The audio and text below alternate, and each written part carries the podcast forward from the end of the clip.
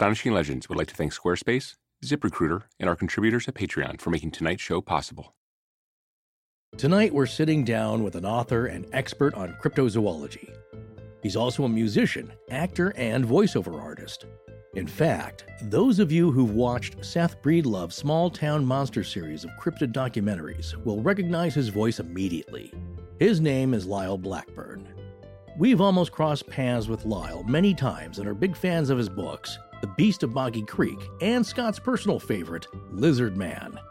He also recently published Momo, The Strange Case of the Missouri Monster. As a man who's been in the field for a long time, we wanted to ask him some questions about the investigations he's undertaken and what he's uncovered along the way. We're fortunate to have him on our show, as he's also been a frequent guest on Coast to Coast AM and can be seen in a multitude of TV shows on Animal Planet, Destination America, Discovery Science, and A&E. He was a consulting producer and special episode host of one of our favorite series, Monsters and Mysteries in America.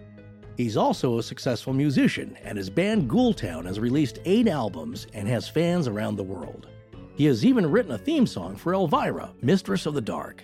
But tonight, he's here with us. And of course, we're going to ask him the questions you'd expect us to. So settle in and get ready to meet Lyle Blackburn.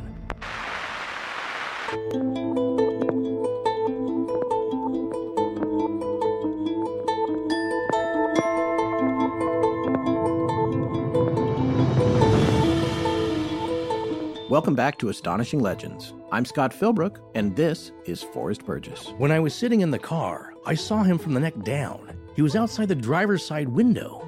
After about two yards, he jumped on the roof. I saw hands, rough looking black fingernailed hands, sticking down from the windshield.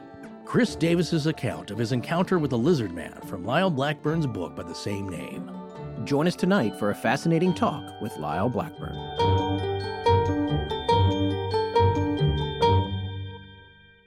And we're back. For Did you suddenly take up golf? Uh, no, four is the Oh. number of colors of our mugs that we have in stock right now. Aha. This is a rare occurrence to have them all there because, you know, sometimes you order and the supplier's out of stock or whatever, but all four colors are in there. Yeah, I can't remember in recent memory when we did have a full stock Yeah. of everything. So I get it. The lime green is in there, the orange, right? Yes, the dark blue and black, which Mm. look similar on the website, but in person have quite a different quality to them. Excellent. By the way, if you haven't done it already, check out the new podcast app, Himalaya. It's cross platform and free, and it works better than certain other podcast players that shall remain unnamed. Yes, it does. And it has multi speed playback, so you can turn the Patterson Gimlin film series from six hours or whatever it ended up being down to three hours or whatever that would wind up shortening up to about uh, double speed. Yeah, well, you know what? I can't pull off double speed. I, I listen to most shows at like 1.5, 1.75 speed, though, and I can I can still follow along. Yeah, well, with us, it's almost mandatory to because you don't have Nobody you has wanna, that kind you want to gain that time back in your life. Yeah. Yes. Well, anyway, download Himalaya, and once you get it installed, give Astonishing Legends a follow, and you'll be updated every time we post a new show. We've found that it's one of the quickest apps to update when we publish a new app to the feed. All right, let's get to our interview with Lyle Blackburn. All right, so we are on with Lyle Blackburn. Those of you who've been following us for a while may recognize his name. In the past, we've talked a lot about Small Town Monsters films and Seth Breedlove and his projects, and Lyle has actually narrated a fair amount of them. Lyle, welcome to Astonishing Legends. Hey, thanks for having me. It's great to have you on, and uh, boy, do we have a lot of questions for you. You are a published author as well. How many books do you have out now? Five. And uh, what topics are those on?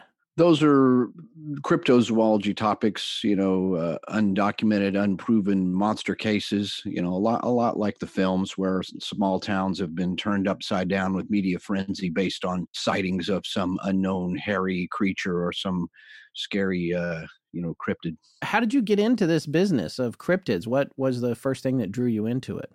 Well, you know, one doesn't dream when they're a child that they could make any sort of business out of the monster business, I suppose. Very few, anyway. Yeah. so I just sort of got into it by my own fascination for the subject, I guess. When I was early, very early age, I was attracted to horror films and I loved everything spooky and scary. And within short order, I saw the Patterson Gimlin Bigfoot film.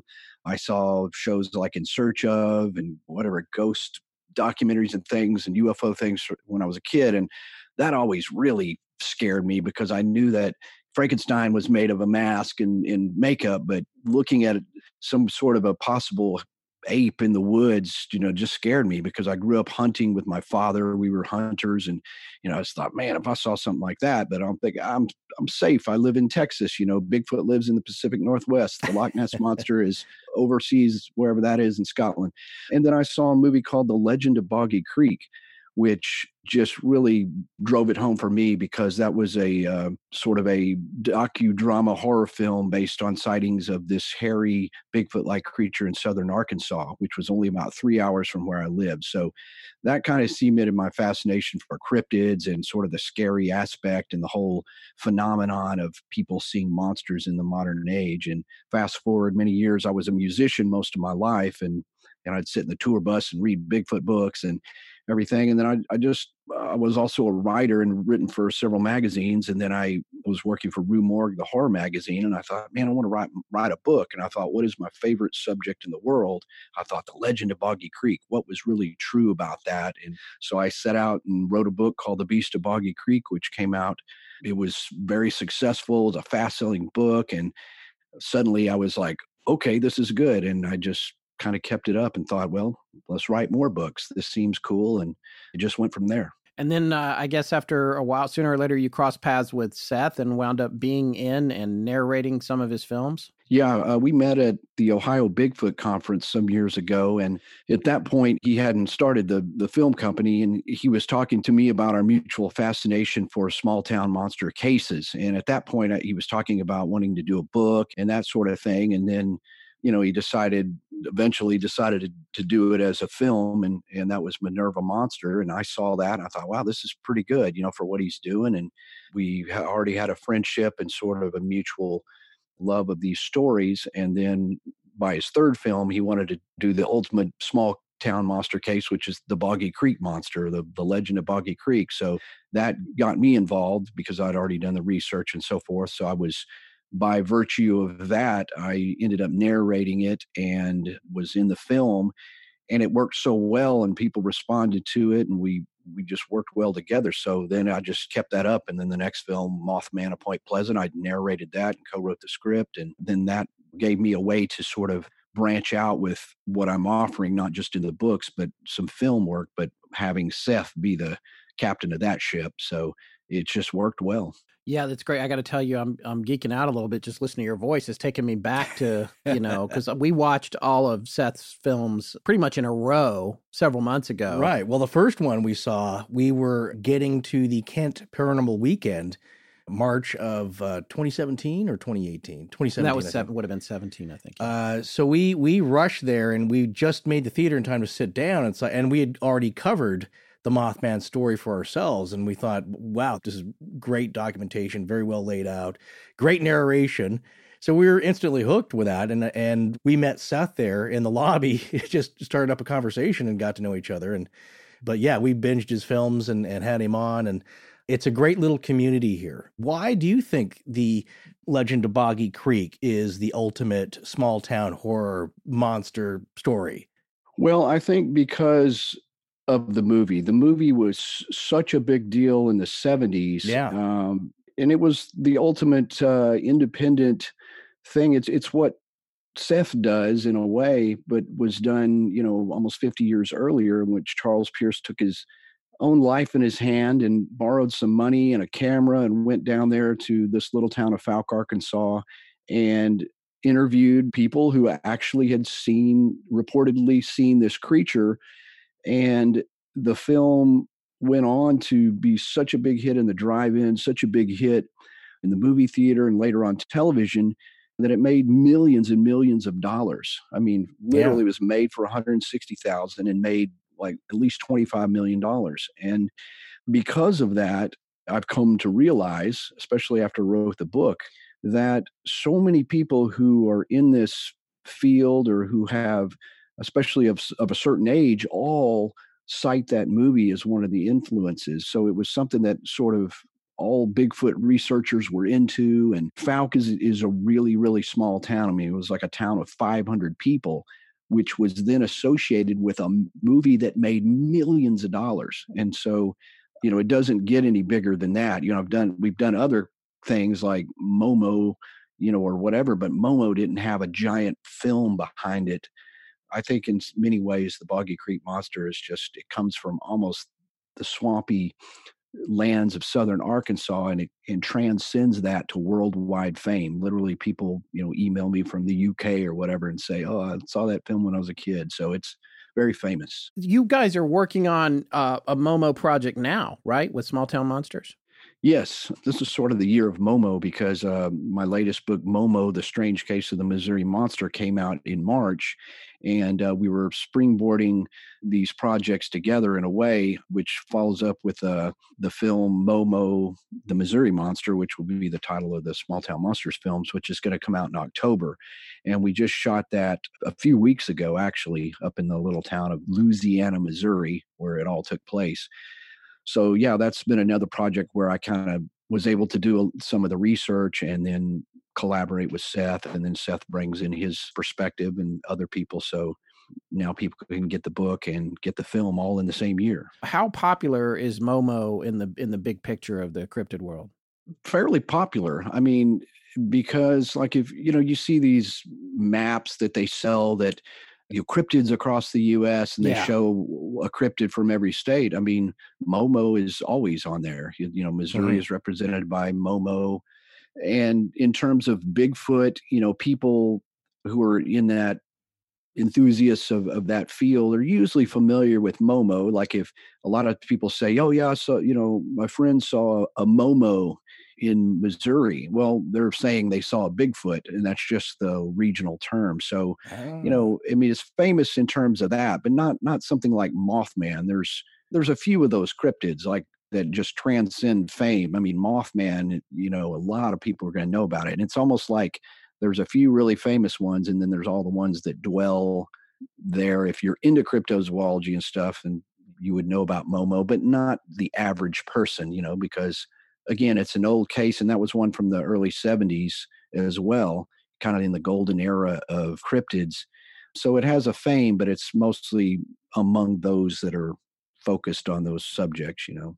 It's its own type of creature, really. I think a lot of people, you know, what you're getting at is that Bigfoot, yeah, he's universally known now as an ape like bipedal creature very close to humans, even having some human traits, but really more ape like.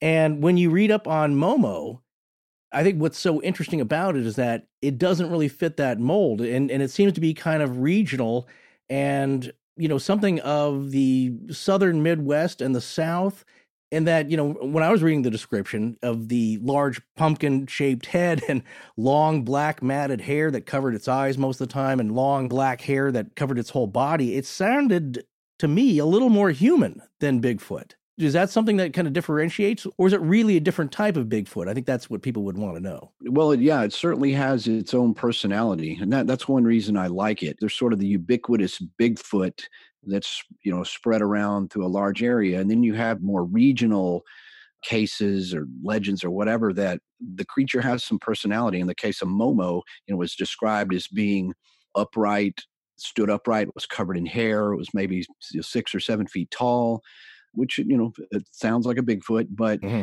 it was described as having a pumpkin sized head and it also had hair that hung down over its face a couple of witnesses said it looked like it was carrying a, a dead dog, which kind of gave it a little sinister aspect. So that therein, it gives it that personality and also creates a question okay, is this thing a Bigfoot or is it related to Bigfoot or is something completely different?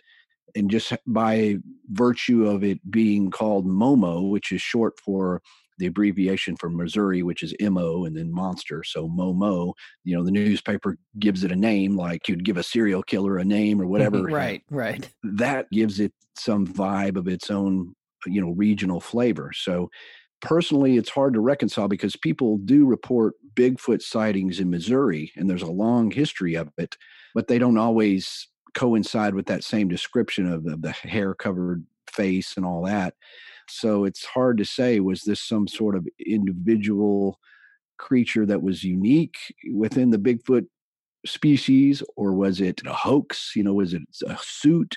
Um, and then on top of that, you had other weird phenomenon going in and out of there because people reported seeing strange lights in the sky and even like what they believed were UFOs. So then people proposed that, well, Momo could have been an extraterrestrial. So it's a weird case because you have all these phenomenons playing in together with this unique creature, which like any of them, we ultimately can't prove one way or another, but it's certainly a, a very cool story and uh, a unique kind of creature.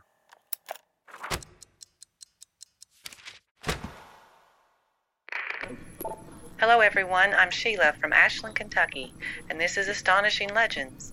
Let's get back to the show. Can you tell our listeners a little bit about what the primary, like, instigating Momo sighting was? Yeah, the, the first thing that became public was in July of 1972. And on July 11th, in the small town of Louisiana, Missouri. And let me tell you, writing a book where the town is called Louisiana is not easy. But so that the town is located in the far eastern portion of Missouri, right, literally right on the Mississippi River. I mean, this is like Tom Sawyer, Huckleberry Finn, you know, environment. And so these people's house backed up to a wooded area called Marzolf Hill. It's this big hill that, you know, in, in those rolling hills up there, there's a lot of hills and bluffs and pastures with forests and waterways that kind of intermingle. And these two kids, Terry and Wally Harrison, who were very, you know, elementary school age kids, were playing in their backyard there, and they looked up and saw this thing standing there. And it was, they said it was covered in hair. Was standing upright. And they, you know, I said the big head and the hair in its face. And um, Terry said he thought it was holding a dead dog and he could see blood splattered on its fur. And of course, they just freaked and ran towards the house screaming. And the, their older sister, Doris, who was about 15 at the time, was standing in the bathroom and could see right out the window and she saw it as well and was just standing out there at the edge of the woods and of course she gets her brothers in there and immediately calls the parents and uh, the father you know responded and came home from work early and you know of course by the time he got there whatever it was had disappeared back into the woods. But he was quite certain that you know his kids had seen something and it was something unusual and very scary. And that very quickly made the newspapers and was followed by you know once it's made public then other people say oh yeah you know we heard this really creepy howling sound coming from the woods uh, on the same night that the harrison kids saw it. And then within a few days people saw weird lights in the sky there was other strange noises you know other sightings that occurred within that. So it very quickly blew up to this big story that was making eventually made international headlines, but it was making you know, local news and then made uh, regional newspapers and then got picked up by the Associated Press. That was where it started, and that was July of 1972. And then, as these cases go, there were sightings going forward, and then people realized that there had been sightings previously that just hadn't been in the news.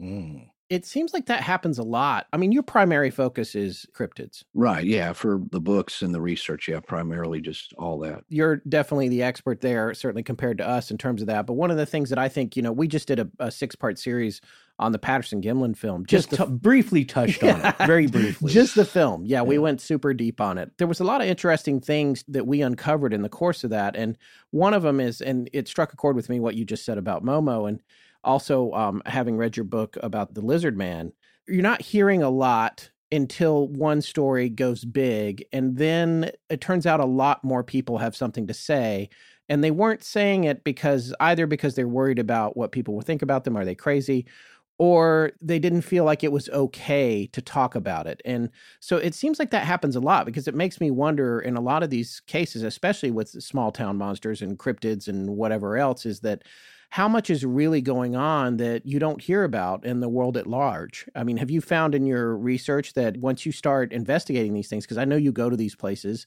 and uh, when you're writing your books and you do your research, does it seem like a lot of things unfold once you start talking to people that isn't out there in the public for lack of a better description absolutely i think the way that these things have become famous is just by pure chance like it just happened to get in, into the newspaper nobody really intends to be in the limelight for seeing something that most people say wouldn't exist or that they're going to laugh about. So, yeah, there could have been sightings happening.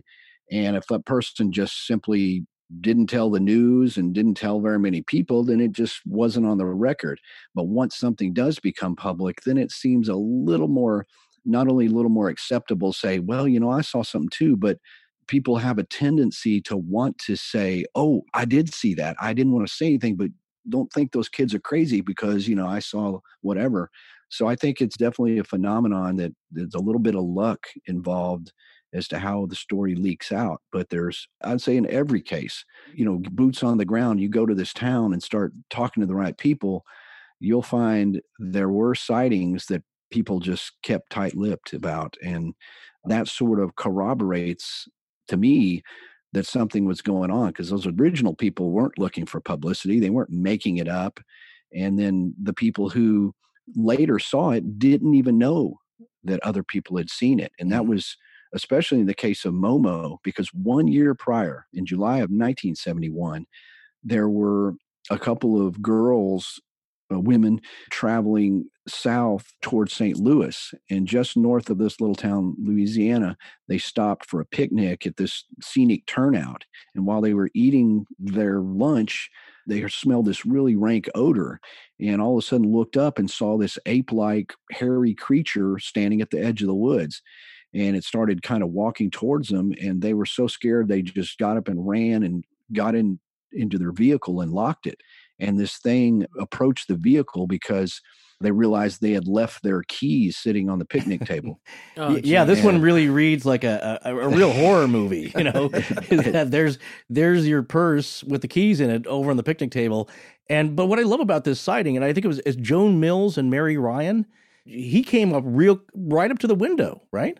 Yeah, I mean this is daylight, and this is one thing that really makes the case unexplainable because first you know this happened a year before it got public a year before the harrisons said they had seen something and they were so freaked out by this that they reported it to the state patrol or state police when they got back to st louis and people you know of course in any of these cases like oh it was a hoax you know my cousin has a a suit and he was Momo. yeah. We well, certainly heard that a bit. Yeah. Uh, you always hear that. But I'm like, dude, you can't be in full daylight standing right outside the car window and the, these ladies not realize it's some hokey looking suit because you know let's face it if somebody in 1971 some kids made a suit it is not going to be very good right not convincing i mean we're not talking about a hollywood caliber suit so you know if they thought it was a real creature at that close range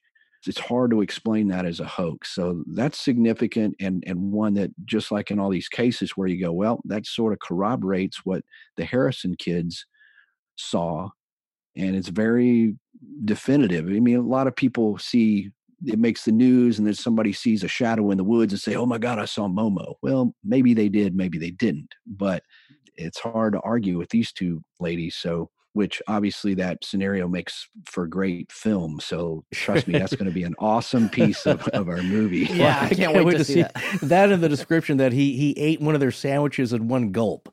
Just yes, just took one bite and was gone.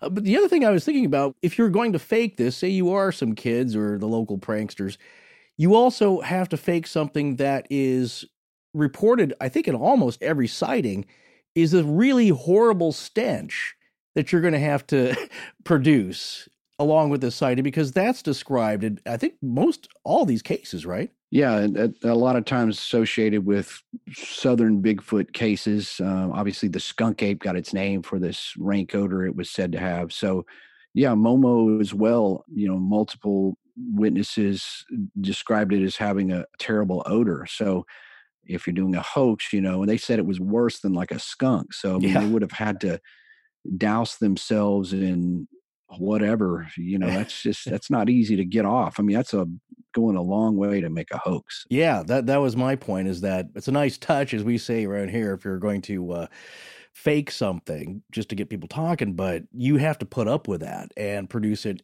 every time. And that was the common thing. When we were doing the Patterson Gimlin film coverage, that was one thing that Roger Patterson and Bob Gimlin noticed is that it had a real dank, you know, earthy kind of smell as it passed by that kind of hung in the air. And maybe you can write that off as some kind of 8BO or, or something, but that's always been described. These southern creatures, it's even more pungent in the way it's described, like a dead animal or rotting meat, garbage, that really horrible smell that kind of, you know, will stay there for a long time after they're gone. Right. You know, some of the things that are associated, the characteristics of these, and something that's not just you know you don't just get the sighting but you also get the smell so it's it's things that are you know coinciding at the same time to perhaps suggest that it's a real animal because you know the a lot of people smell it see it and then the smell is gone you know mm-hmm. so the smell moved it was on them the yeah. smell wasn't just something you know they didn't pull up to the picnic spot and smell something they didn't smell it until the creature was then visible so it was obviously the smell was associated with that thing that entity, whatever it was. Right. Well, one thing I wanted to ask you about the Harrison event here with the two kids and the and the 15 year old sister. There was enough going on, enough sightings being reported uh, around that neighborhood that an actual posse formed. And what was the outcome of that? Because now you're talking about 30, 40 people getting their guns out and wanting to hunt this thing down or at least find some proof.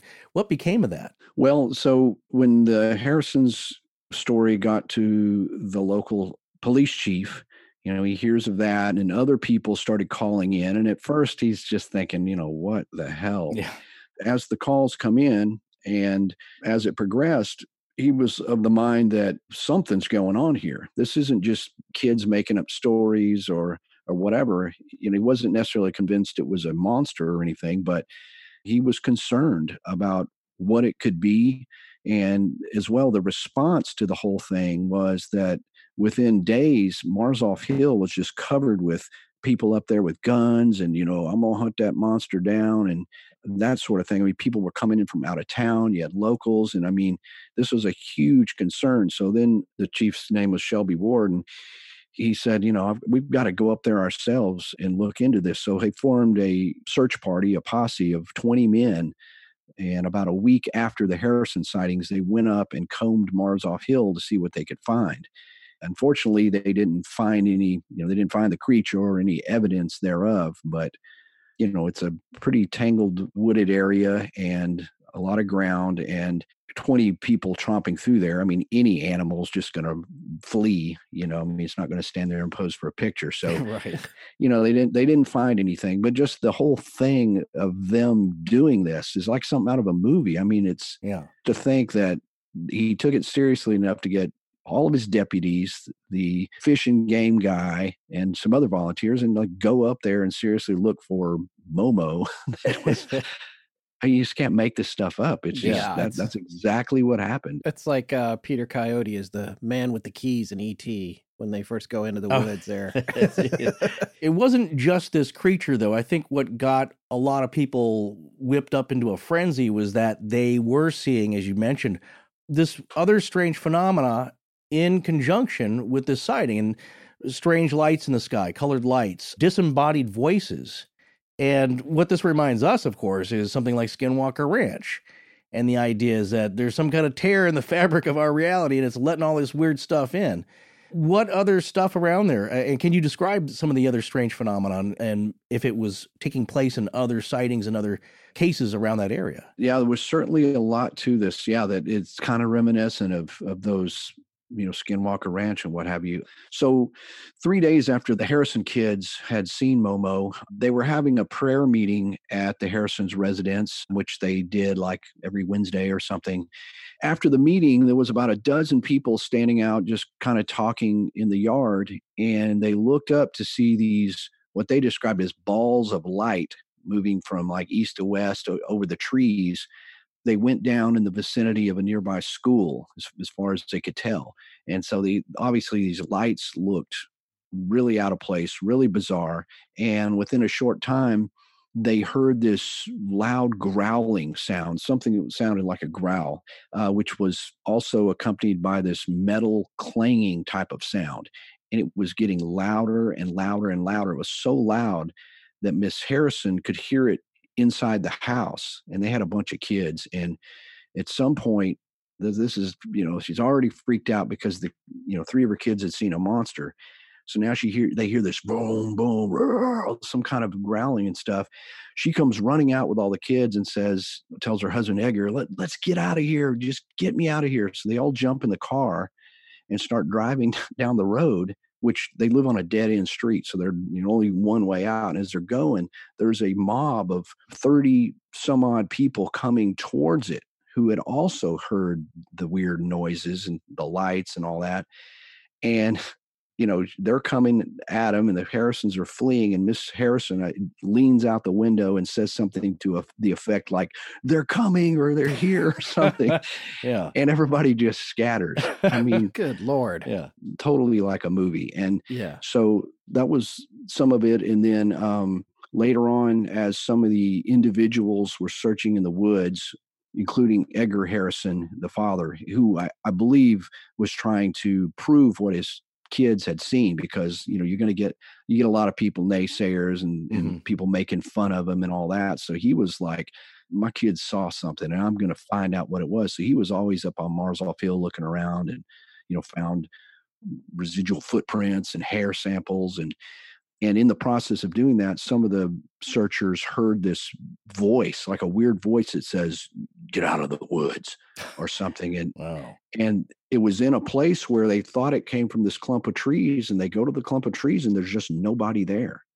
Wow. And so you know they're really starting to get freaked out now and and that was you know some other cases where people heard like weird voices in the woods and then oh towards uh the latter part of that July, several people saw more strange lights in the sky, which this in this case looked more like things that were moving like UFOs and sort of mm. hovering above the tree. So those were some of the other things, and those certainly kind of reflect other cases that had occurred in the same kind of time period in Illinois and also in Pennsylvania. Um, researcher Stan Gordon has written a book about some of the phenomenon going on in Pennsylvania. And it's very similar, where you have sightings of UFOs in the sky, and you also have coincidental sightings of Bigfoot like creatures running around in the woods. And so they're like these little pockets of weirdness that just pop up and they're they're oftentimes fast or brief or last for you know several weeks and then then it's gone but hard to explain but certainly something to it because numerous people reported sightings and voices and and what have you. It's interesting because the more you look at this stuff and the more cases you review, the more common ground you see with all the things that you know that Keel uncovered when he was doing his work in Point Pleasant on the Mothman. Just uh, these ancillary connections, and I guess I don't know for you as somebody who's been immersed in this for a while what is your big picture take on the relationship possibly between cryptids and UFOs and unexplained lights and that sort of thing? What do you think is going on? Well, all conjecture, uh, since I, you know have no more proof than anybody else. You know, the only thing I have on my side is just having years of looking into these cases, and I'm, I'm no expert on UFOs because um, you know primarily interview people who say they saw a, some sort of a creature. But in terms of that, you know, I, I, very rarely get anybody saying they saw a creature in conjunction with a UFO sighting. And in the catalogs of sightings, there are almost no cases where people actually saw a creature getting exiting any sort of a craft. So right. you do have the simultaneous phenomenon going on, but it's just pure speculation that they're connected. They seem like they would be because, you know, they're going on at the same time. But then again, you know, if I saw a raccoon on the same night as I saw a UFO, it's like, did the raccoon get off the ship? right. And, and was he carrying a small gun like uh, Guardians like, of the Galaxy? Rocket. yeah, yeah. Like rocket. right. You know, but for me personally, you know, I, I, I tend to believe that if these cryptids exist, they're more of a terrestrial nature. I mean, there's a lot to say about that as far as Bigfoot and the possibility therein. But for me, I, I tend to th- keep them separate and don't don't necessarily think that Bigfoot are pets of aliens, Aliens, and, right. and all that stuff, and they're letting them out here to go to the bathroom or or they're letting them here to play or scare us or none of that adds up too much. It's like really far speculation. So it's interesting to me, but I, I don't think that necessarily cryptids are aliens. You're not coming across eyewitnesses that are saying, "Oh, I saw, yeah, I definitely saw that," or "I saw that in the '70s," or whatever. Oh, in the next week, I saw lights in the sky, or that kind of thing. You're you're not coming across that kind of those kind of accounts. Yeah, very rarely have any eyewitness reports where people say they've also seen a UFO in conjunction with a cryptid sighting. It's very rare. I mean, a couple of times somebody may have mentioned that. And in the the extreme cases where people have reported seeing multiple types of phenomenons, usually they're, you know, like one year I saw a UFO, the next year I saw something. And if those people are credible. I find that a lot of the people who have seen so much stuff uh, to me come off as almost you know the least credible Mm. of all. They're just it's like they're almost seeing too much stuff. Yeah. Not- Right. Not to say they're not, but right, right. Yeah. Seems to tip the balance there. yeah, I, I always think those are the people's who reports do not make it in my book. They're seeing everything. It's like, dude, if you, this is like winning the lottery. If you see one Bigfoot, you'd be lucky to see another the rest of your life. Right. It's not that easy to see, you know. if you talk about Bigfoot and if it is an ape like creature, it has very human looking feet with some distinctions, of course, very flat footed, but it's a human looking foot that should most likely be more ape like in that, you know, opposable thumb. Now, the Momo creature, I, I believe there were some prints that were found, but they were three toed. Yes, the prints that were found looked to be three toed, and that's not uncommon in a few of these cases. Even the the Boggy Creek monster, the most famous set of footprints that were found, had three toes, um, and a lot of people conjecture that southern Sasquatch have three toes. This could be a joke about inbreeding. I don't know, but. uh, uh, yeah, just it's just something different about them, and and uh, you know that kind of reminds us of the uh, the goblin type creatures in Hellier and and uh, in Kentucky in the caves, but that's a different type of creature altogether, in that they are more lizard like or goblin like in in a sense, and they have the famous three toed prints. But even with Momo and some of these other creatures, and I was going to ask you to talk about uh, maybe Kohomo or the Blue Man, is that there's some variations with this, but it just seems like an odd print, an odd, you know, foot characteristic of something that seems more even ape human hybrid like. Yeah, I mean, it is difficult to rationalize the anatomy of three toes because right. First, all primates have five, human have five, and it, it makes the most sense with stability and balance, especially for something that's seven feet tall and you know weighs 400 pounds. It's hard on a narrow three-toed foot. Mhm. Sometimes people find tracks that aren't necessarily even connected to the creature. It's like, oh, this looks Mhm. like some weird track. Look, it's got three toes. This must be its track Yeah. it's not necessarily its track. In the case of Momo, even some people looked into various proposed physical evidence of it and had different opinions as to what it was. And you know, you connect things with it, but they don't. It doesn't necessarily, again, prove that the thing had three toes. It's just that people found something that looked like a weird track, and then suddenly the thing has three toes, and then it's off and running. But Yeah. on the uh, flip side, it's not out of the question that it's something that if it is a real creature, it would obviously be have a very small population base. Um, and certainly things like deformities could occur, and, and those often manifest themselves in the hands and feet, in Right. digits, numbers of digits. That's the first place that if there is a situation of, of kissing cousins, so to speak, that deformities are going to, uh, you know, happen. Or, I mean, these are barefooted creatures in dangerous places. They could have lost a couple of toes. and you can't right. ever really rule something out. Well, do you think there's any kind of connection to the specific location, the land, like Marzolf Hill, or another pattern that some researchers see is that these sightings occur where there may have been an an ancient Native American settlement, or there's some activity of an, of a past nature, or there's something specifically special about that piece of land or the area. Do you find that there's any kind of connection there with the uh, with the actual places these things are being found? In some cases, they coincide with Native American mounds and things, but for the most part, it's just I find that sightings of Bigfoot-like creatures occur in places that they seem the most logical. They're in heavily wooded areas. They're in areas where there's a lot of water, whether that's a swamp, a major river, or a bunch of creeks. Texas is a good example. People don't often associate Texas with Bigfoot and are surprised to learn that there are Bigfoot sightings in Texas. People mm-hmm. go, in Texas? What do you mean? A lot of people's mental vision of Texas is sort of, you know, the John Wayne movie or something that's more barren and sparse trees and ranches and all that. And certainly the state has that. And if you're in the far western portion, it begins to get to the desert area like New Mexico. But if you're in the eastern portion, it's the piney woods. It's so thick and such heavy woods and even swamps as you get over towards Louisiana.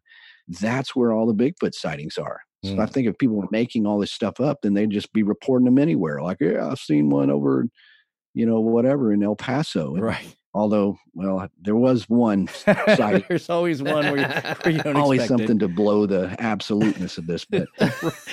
right. Could you just talk briefly about some of these other strange creatures with funny names, like the Blue Man?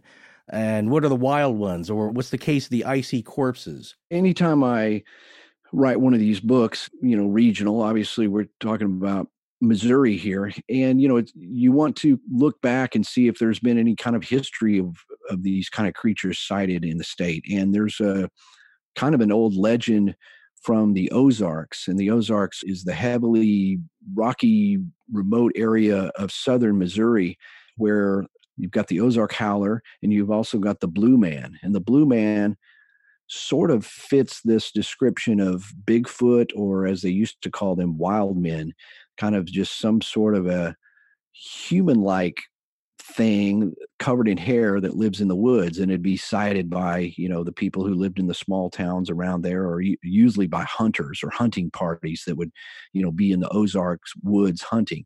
And so the blue man legend is one that was quite prominent and had a lot of you know newsprint coverage in the 1800s on up that uh, you know is is one of the really the prominent legends of Missouri. And then, in just more in a general sense, people would talk about these things that they termed wild men. Even uh, Mark Twain, getting back to the Tom Sawyer Huckleberry Finn thing, Mark Twain even wrote things about wild men because it was a something that was covered in the newspapers a lot in the 1800s of sightings. You read those sightings now, and you would say, "Well, that sounds like a Bigfoot." But mm. the term Bigfoot wasn't you know around till the 1950s. So eh, they just called these feral ape-like things wild men. So mm-hmm. you do have a history of that running up and down the Missouri River up into Iowa and down into Missouri.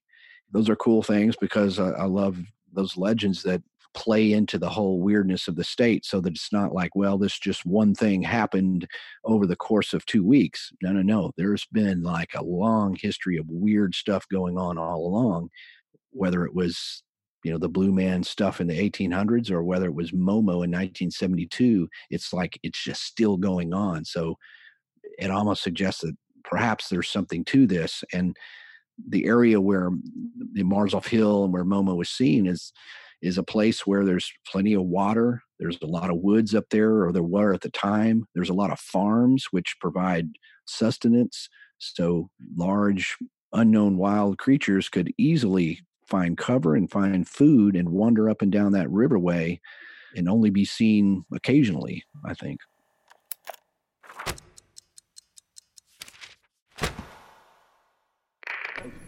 Hi, I'm Chris and you're listening to Astonishing Legends with Scott Philbrook and Forrest Burgess. Now, back to the show. This stuff is so fascinating to me, and I it's interesting to me too how much research you've done. I guess I would I want to change gears a little bit now and ask you a little bit about the Lizard Man book that you wrote, which I'm a big fan of. I actually read it in over the last three days. I was just now looking at your other titles, and I mean, you've got a fair amount of stuff out here. You know, you've got Momo, The Strange Case of the Missouri Monster, The Beast of Boggy Creek. You've got a, a book here on uh, Woodknocks. Oh, you guys all wrote uh, David Weatherly, Lyle Blackburn, Nick Redfern. You guys are all in that one, I guess you've been pretty busy. You've covered a lot of ground. You know, the Lizard Man book was so fascinating to me because it was different from a Sasquatch or Bigfoot sighting.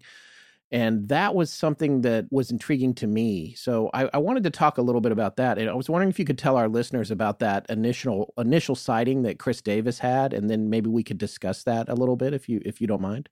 Yeah, sure. Yeah, the Lizard Man case is one that's always fascinated me, and I think again, it was like these others, like Momo. I'd read about it in other books and stuff over the years, and then it just so happened that it came into my radar and was something that worked as far as covering the story. The Lizardman case dates back to 1988. That's when it became public, and the most well-known and sensationalized encounter occurred in June of 1988. And in this case, a young man was in the area of Scape-Ore Swamp, which is located in South Carolina near a small town called Bishopville. And the Scape-Ore Swamp is a rugged, untamed portion of land uh, that runs there in Lee County. And he was had to drive basically through there there's one road that kind of cut through there near Bishopville, and he was driving home at 2 a.m. at night, in which he had the unfortunate circumstance of having a flat tire. You know, again, it's like you can't make this right. This the start of another good horror movie. Yeah, this is not where you want to have a flat tire. There's no one out there. There's you know, it's a long way to walk, and it's spooky already. So uh, luckily, he had a spare, so he there's enough moonlight to where you know he could see well enough. So he proceeds to change the tire, and he does that. And he's putting the jack and the tire back in his trunk when he just glances up and he sees a figure coming toward him through some high fennel grass and stuff right there on this this area above the swamp channel and first he thinks it's a person which is scary enough that a person yeah. is coming at him out there and then the more he looked, and as it got closer, he realized that it wasn't a person. To him, it looked like something that was either brownish or green. It was, you know, upright. It was six or seven feet tall, anthropomorphic, which meant it had the shape of a human, but it had reptilian looking skin. And he said it had long fingers. It had like three fingers with long claws coming off those. And of course, the kid just freaks and jumps in the car gets it started, and whatever this thing was just came up and tried to grab him out of the car. And he, you know, starts up and accelerates, and the thing was, you know, trying to reach in there, and he could see the claws, and he's close and personal with this thing. And he finally gets off down the road and, and loses it, and it falls on the side of the road and gets up and is still running after the car. And uh, he manages to zoom off, and he gets to his house, you know, this is 2 a.m. in the morning. He gets out, leaves the car running, just bolts in the door, and he's freaked out and crying. And his dad's in there, and his dad's trying to make sense of all this. And ultimately, they didn't know what to do. They're like, What is this? What in the world did you see? And so they kept quiet for a couple of weeks, in which just like in the Momo case, there was another incident in which somebody's car was damaged. It looked like it had been mauled by an animal of some sort. And that got in the newspaper and that got people talking about sightings of a creature that the locals called the lizard man. And once that became public, a couple of weeks later, Christopher Davis decided, he and his dad decided maybe we should tell the sheriff about what happened to you down at Scape-Ore Swamp because maybe that has some connection here. So they show up at the sheriff's office, and you know Christopher Davis proceeds to tell the sheriff this story and drew a picture of what he had seen and the whole deal.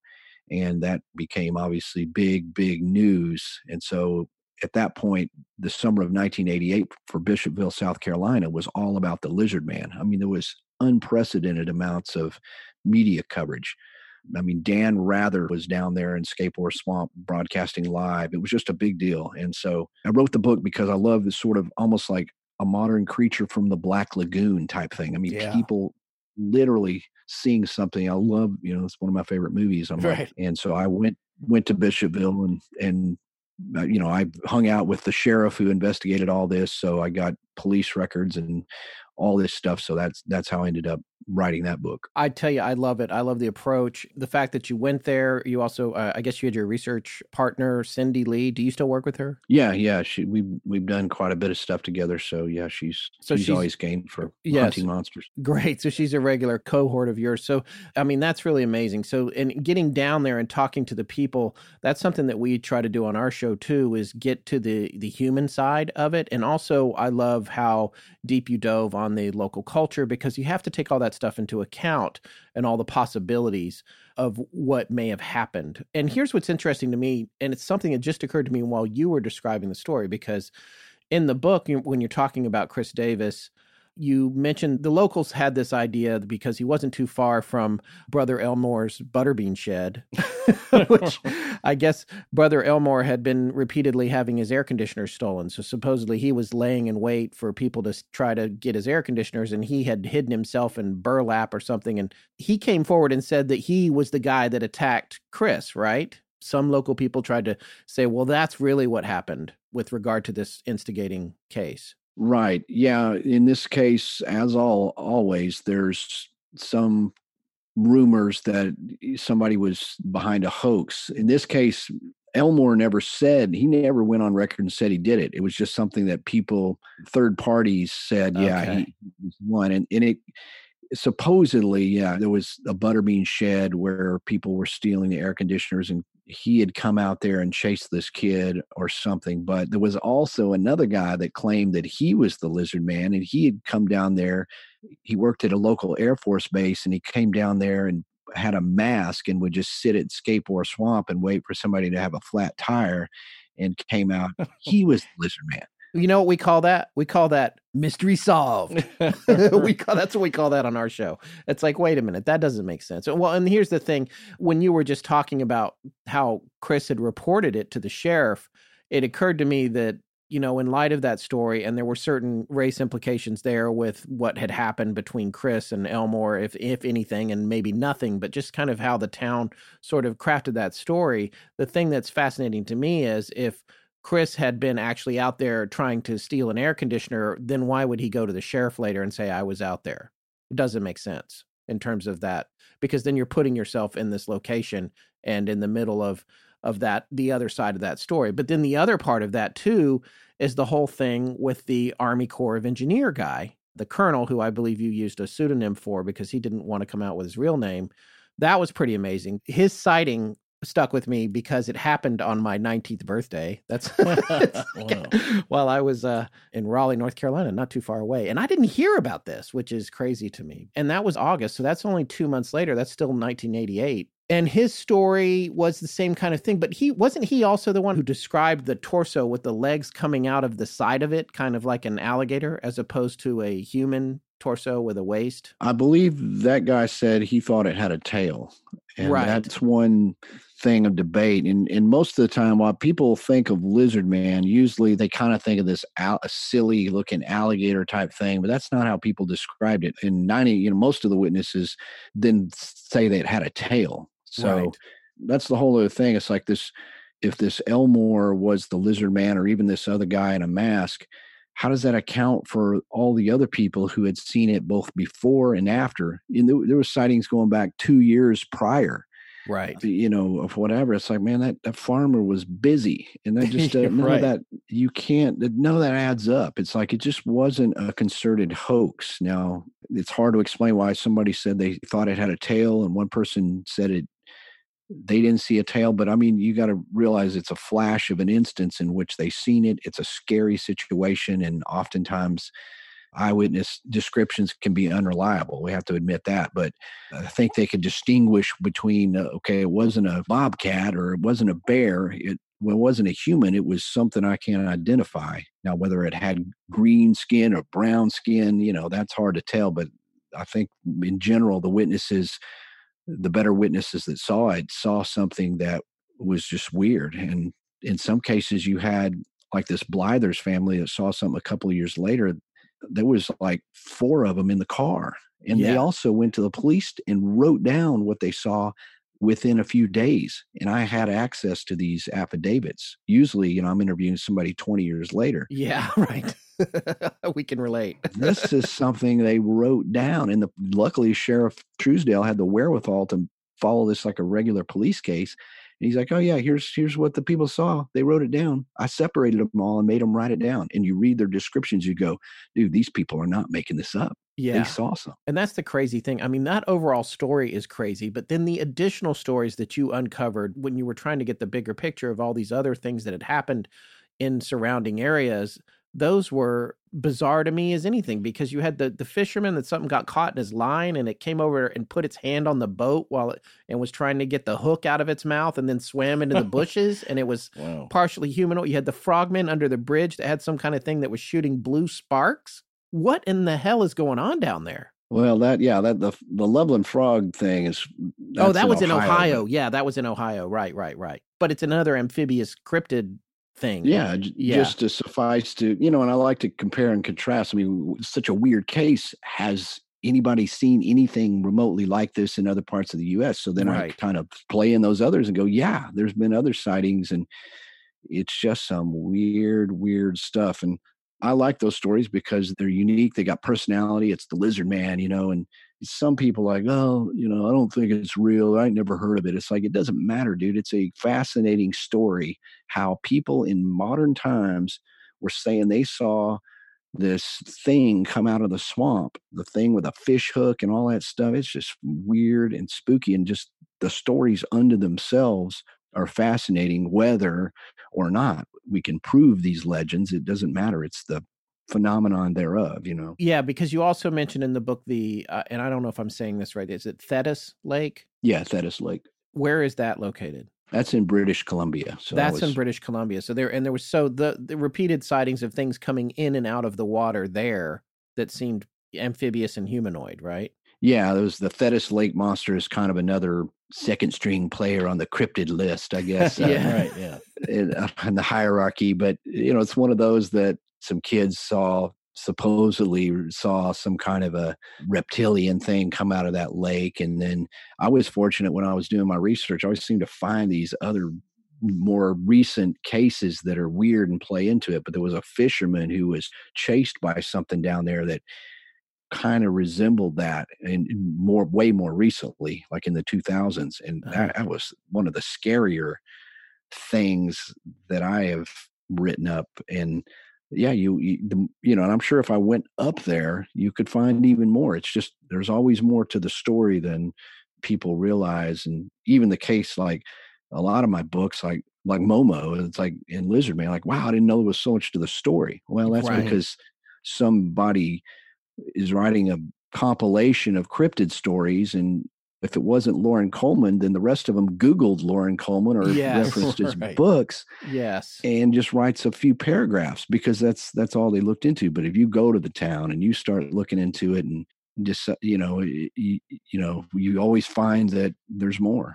the same thing has happened to us when you start looking there's there's just so much more information than you can imagine and invariably our listeners wind up suffering through multi-part series that that we thought were going to be one or two episodes but it's but like you that's the part that intrigues us. And to that end I actually had a question for you about what is kind of the, the limited empirical evidence in the lizard man story are these car attacks. And i was wondering if you had uncovered anything that might point to other animals attacking cars like that because uh, for our listeners who haven't read your book which i would encourage everybody to go get because it's a great any of your books they're all Yeah, great reads They're very Um, well written. I wanted to say that now is that they're very enjoyable, very well written, and uh, have a journalistic feel, but are a lot of fun. And that's, Yeah. that's why we read these things anyway. You know, yeah, lots of and, and lots of really good research and firsthand accounts, and also a nice dry sense of humor sprinkled. I was laughing out loud at some of your remarks, which uh, um, Yeah. my were- my ch- my section called reptile dysfunction. Yes, reptile dysfunction. I was like, okay, nice. But like,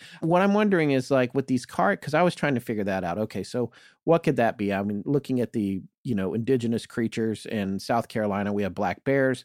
They mostly crowd up in the mountains or down at the beach, and the, the section where Bishopville is is described as having a transient population. But the thing that I even know from living in North Carolina, because I lived there for years and years, The thing I know is that you don't really have to worry so much as a human about black bears. It's the brown and the grizzlies and the, you know, that you have to be afraid of.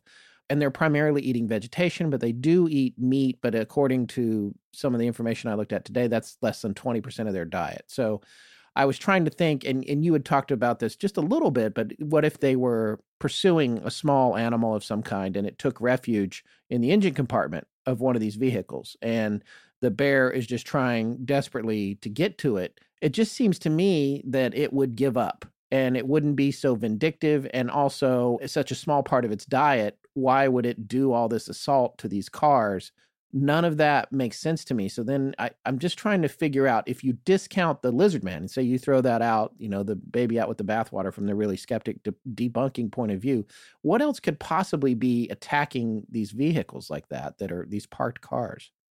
And why? Uh, and I did look into that. And so I'm not completely convinced that, like you say, that the car maulings are connected to the lizard man. So if if that's okay. the case, then what could it be? What I've learned is that wild animals are going to be much more reluctant to damage their teeth in the case of trying to bite through metal or whatever than would a domestic animal. Okay. So that leaves the possibility that pit bulls or something along those lines damage uh, the ah, cars. Right. Because Whereas, like you say, if, uh, if something runs up into that engine compartment to get away from a bear, a bear would paw and push at the car, but it is not going to bite at it. It is not dumb. And even coyotes and wolves are very, it's ingrained in them that their teeth are so important.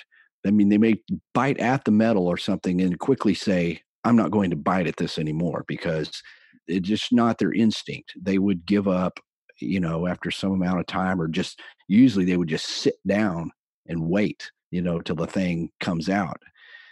Whereas pit bulls can be crazier, I guess, and are not going to have that instinct to protect their teeth. And I've had another, a guy with experience with these kind of thing suggests that if something, if an animal were to do that, he thinks it would probably be something like a pit bull. That was the best answer I could get. In one of the cases, out of three of them where there was car damage, the third one, they actually did some sort of DNA test and it came back saying it was domesticated dogs. So, mm. oh, canine. So maybe it was canine, like a band so. of, of feral dogs or, or something like that. Could be. I mean, I didn't, I could find no one that had reported seeing any wild hordes of pit bulls or anything like that. But, you know, it could have been just a dog that was out and about. So that to me is it's the best possibility and the most likely possibility of what those the car damage was. Yeah. And that it was it was just purely weird and coincidental and coincidental for the fact that it kept happening every 10 years or whatever in Bishopville. But it really had nothing to do with the lizard man. That was just something that was like again, you got all this weird stuff going on in one place and you would tended to connect the two. Right. It was erroneously associated with it. But then on the flip side of that, because this is the other thing that I thought was interesting too, was you had discussed the uh, the case of the crop duster, the pilot who lived in the area, who had a runway on his property, and he was taking off. He sees something cross out of the woods at the end of the, his runway and go across, and he described it as a grayish brown with a face like a monkey, and that also from the airplane he couldn't tell if it was scaly or hairy. But he definitely saw something. And then the other thing that's interesting about that is that at that time, Elmore, who had, you know, maybe been accused of either being this creature in the initial sighting or whatever, was actually in that guy's front yard talking to someone else, which he could also see from his plane as he was taking off. My question to you, though, is that creature, whatever that pilot saw as he was taking off, was different in description from the lizard man encounters that both Chris Davis had and the Army Corps of Engineer Colonel had, they were seeing something more specifically lizard like or describing something like that, I guess. Do you think that these things are getting conflated? Like you said, these ancillary events, it's dogs attacking the car and it's sort of coinciding with the lizard man sightings. So what's happening is people are hypersensitive and they're seeing things and they're conflating it with the lizard man. Or do you think that there's a possibility that, for example, near that swamp, there is a variety of creatures and they're seeing, and now that everybody's looking around and feeling okay about reporting them, maybe they're reporting different things and they shouldn't be connected, but they're both equally strange and, and cryptid like. Yes, I, I, think that could be the case because I'm quite confident that the crop duster, his name is Frank Mitchell. Yes, Frank Mitchell. He was one of the ones that I was able to actually go to his home and visit with him when I was out there and hang out with him and look at the runway. I'm pretty certain he saw what he said he saw. And the fact that he doesn't describe it as something lizard like, he just said, dude, this is what I, you know, this is what I my impression of what I saw, you know, wasn't a human, but it also wasn't what I would think the lizard man would look like. That gives it all, also gives it some credibility. And in South Carolina, there are sightings of Bigfoot like creatures, and there's a history of those in that general area. And some of the other witnesses also said they thought it had hair and it was brown and it had hair and in one of the the Blythers family, they said one of them said it looked like a Sasquatch. Yeah. So it's hard to say, yeah, that it could be that people saw a Bigfoot and then just because it's in lizard man country, it just gets, you know, sort of thrown into the lizard man case. Okay, it's all part of that region in that story, but yeah, I don't know that they were seeing the same creature. Or it could be that, for example, Christopher Davis, the guy had the flat tire, if he saw something coming at him like that and the thing had come up out of the water, you know, it, it could have been a little glossy, wet. Right. It could have, there could be a Bigfoot that has a, you know, lost some hair, a skin condition. I mean, you know, we think of Bigfoots as sort of they got their nicely combed hair and they're posing for the photo, but if they're living in the wild, they're going to be subject to not only the elements if they're in a swamp, but to skin conditions and you know you, you see pictures of you know bear that have mange and you know they look weird you know and so who's to say that people didn't see something like that and just give it the name the lizard man because they thought it looked reptilian when actually it was just a wet algae covered bigfoot or something so. There's all manner of uh, descriptions that just like you said even though we cover some of these topics and we're all over the place as far as genre and and uh, different uh, types of things we cover when we started getting into looking at Bigfoot stories, then we started hearing, or I did, stories of some regular type Bigfoots that people claim, but some having long hair just off the top of their head, and some reports of it being braided.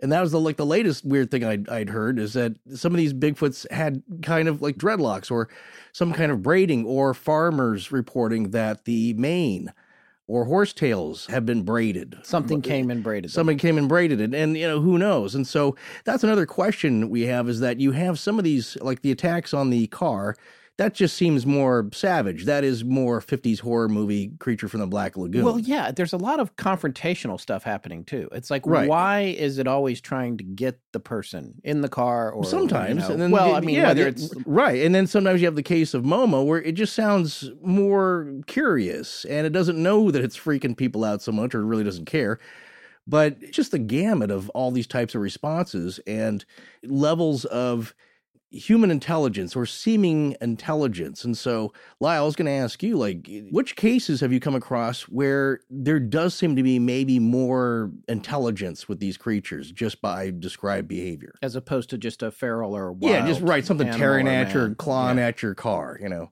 I think in general, if something like Bigfoot does exist, they just logically have to have some higher level of intelligence mm-hmm. over just yeah. you know a marauding beast because they would quickly be discovered because they would all be doing things that would put their right. survival in jeopardy. I think that the ones that you have people reporting attacks and all this stuff, I mean, those are exciting, but they're definitely more rare and the most sensational of these. And I think, you know, just like any wild animals or individuals, you could have some that are a little more apt to be aggressive than others, not as a general type characteristic, but just some individuals. So I think that in most cases, the creatures are intelligent enough to stay hidden, to stay reclusive, and that that's just for survival. Um, and then the ones that are attacking people are just like, oh yeah, there goes you know cousin Butch again. He's he's always attacking Yeah. them humans or whatever. Right. Well, it's just like with humans, you know, most are, uh, you know, behave themselves and there's a few that do crazy Bad things. seeds. Yeah, they do crazy things. I don't know if that's called a rogue Bigfoot because that's usually not the case, but they don't all behave exactly the same, just like any other creature. But you were talking earlier about uh, some of the things like with tree knocking, and I was wondering if that, or, or some kind of simple communication, if that has ever been found with some of these creatures that, uh, that people have reported seeing. There's conjecture that they communicate in some ways, and of course, the so-called wood knocks of Bigfoot are whether they're communicating among each other or sending out warnings to us invading humans is unclear. And then there's been a few cases where you know people have recorded what they say are you know Bigfoot making speech-like sounds, but again, that's you know, I never get any reports where somebody goes, "Yeah, I was I saw a Bigfoot and it was knocking on a tree." It's always you hear the wood knocks, people see the Bigfoot, but they don't see him doing it. So again, we're Yeah. just making an assumption that those two things are connected. I mean, it is weird if you hear a big old knock in the woods and weather and things like that can cause trees to snap and break and there's all kinds of weird noises in the woods. It just depends on how you interpret those if there are wood knocks, you know, certainly it, it would make a certain amount of sense that these creatures would use that way to communicate if they don't have a language. And I think if they did, I think there would be a lot more reports of people hearing some weird voice in the woods. You know, that's so rare that I think right, right. uh, I almost think that they don't they don't have a language beyond like howls and grunts and Right. things that maybe a primate would do. All right, so then uh, just a couple more questions here, and we're going to let you go. But I always wonder this for you know for somebody like you yourself who's talking to so many people. Does anyone stand out to you as the most earnest eyewitness you've ever spoken to? On is there any particular person you would point to and just be like, "There's just absolutely no doubt in my mind that this person saw what they saw, or whatever they're saying has happened to them did did happen to them, or they believe it did." Yes, yeah, there, there's one. I mean, there's several credible individuals, but there's one in particular where I will cite that is the one that I just simply can't explain, and I'm 99.9% certain this this person is telling the truth. This was a witness in the Fouke Monster or Boggy Creek case um, that I came across when I was writing my first book, The Beast of Boggy Creek, and he had a sighting in around 1982 there in Fouke when he was 14. And when I was up there doing research, everybody kept saying, You got to talk to Terry Sutton, man. You got to talk. You go, if anybody's telling the truth, it's that guy.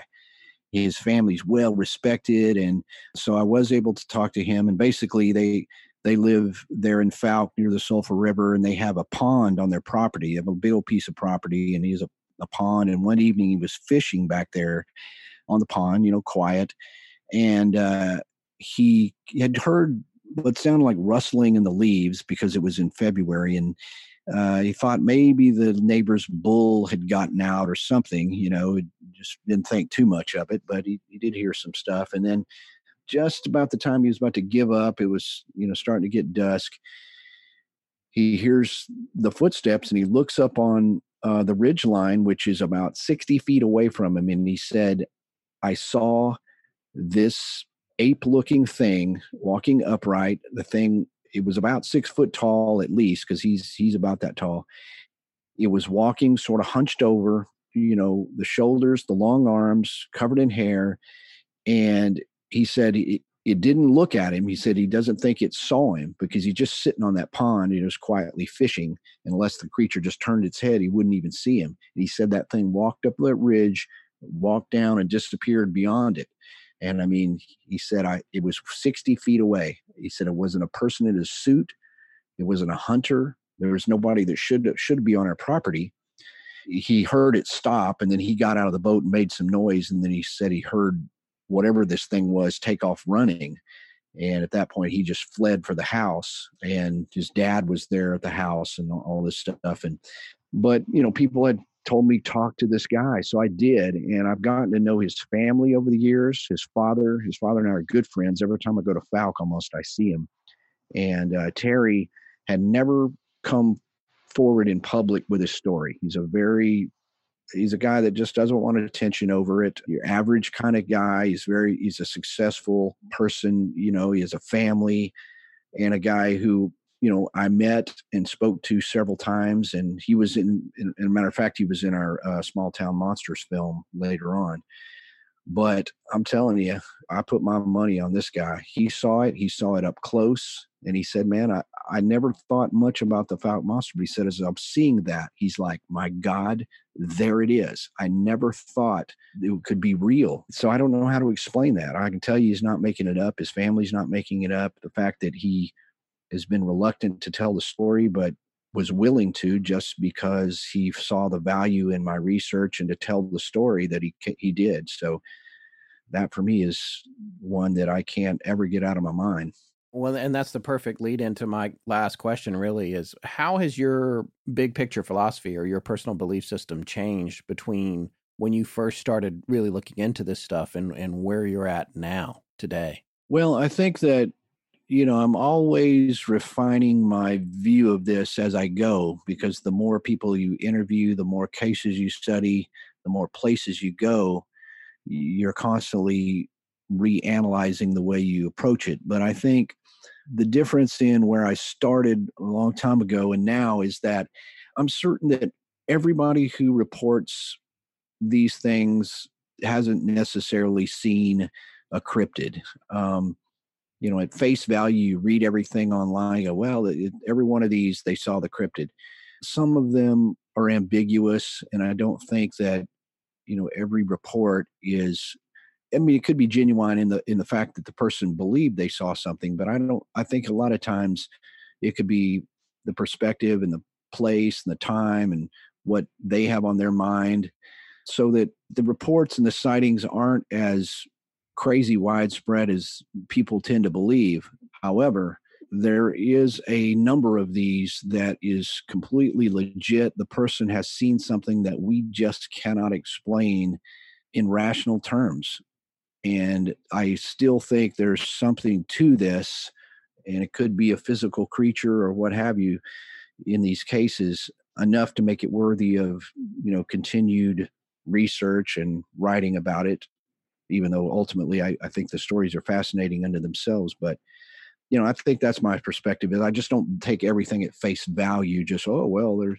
I, I want to look more into it. I would like to talk to the witness, and when I do talk to the witness, and that's when I re- get a really better feel about whether they really did see something that we would classify as a cryptid. What is the strangest or most frightening thing that you've heard or uncovered, and also do you have have you had any personal experiences or any encounters with anything that you can't personally explain I'm trying to think the weirdest. There's there's just weird stuff. I mean, it's all weird, yeah.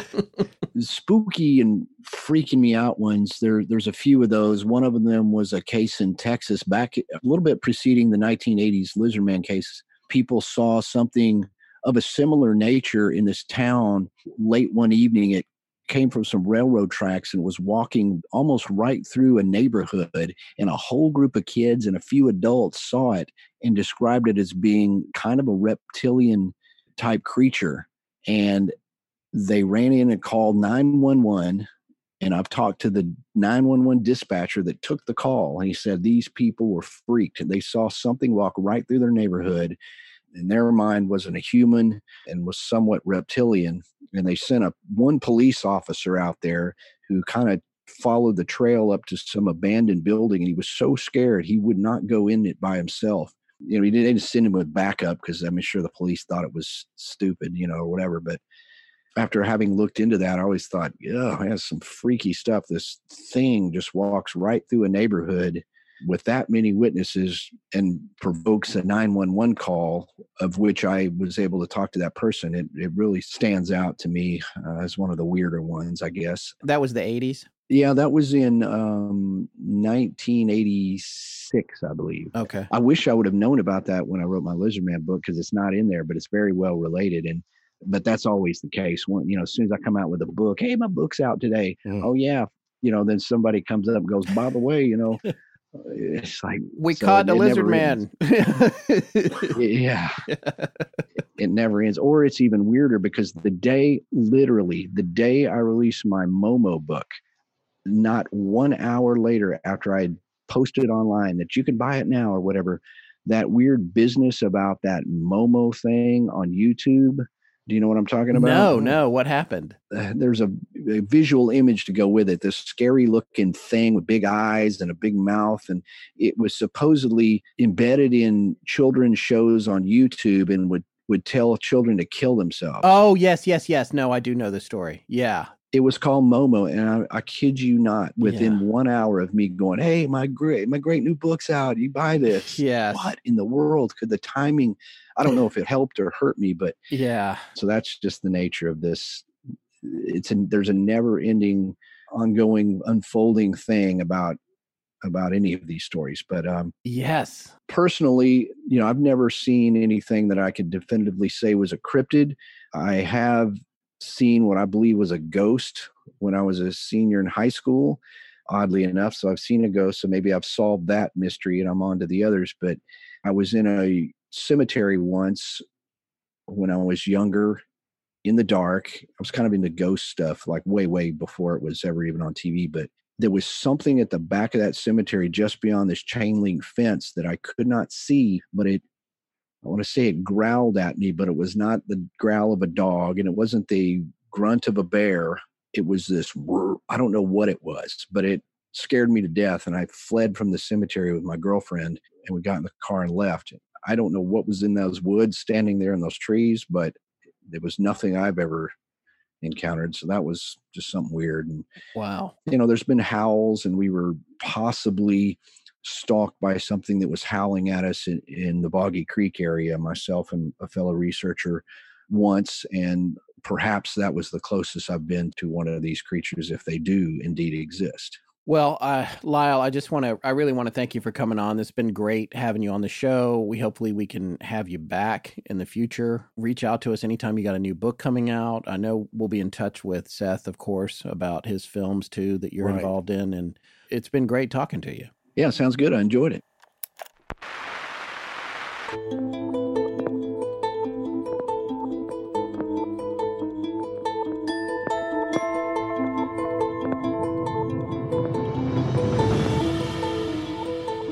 That's going to wrap up our show with cryptozoologist, author, musician, and actor Lyle Blackburn. Be sure and check out his books on Amazon or with the links in the show notes to this episode. You can also visit his website, lyleblackburn.com. We'll be back next week with a new show on a mass murderer known as the Blood Countess. Please remember to support our sponsors. They help keep the show free and the lights on in Blanket Fortiana. Special thanks to John Boland. Hi, I'm Sheila Mead. K R I S. Galaxy wide in perpetuity. Hope these are okay. Our show is edited by Sarah Voorhees Wendell and co produced by Tess Feifel, who is also our head of research. Our theme, which is available as a ringtone, was composed by Judson Crane, and our sound design and additional composing is by Ryan McCullough. Special thanks to the Astonishing Research Corps. But most importantly, we want to thank you, our listeners. Visit our store at astonishinglegends.com or interact with us and other listeners on Twitter, Facebook, and Instagram. You can also support the show at patreon.com slash astonishinglegends, where patrons have access to additional bonus content. No part of this show may be reproduced anywhere without permission. Copyright Astonishing Legends Productions. Good night.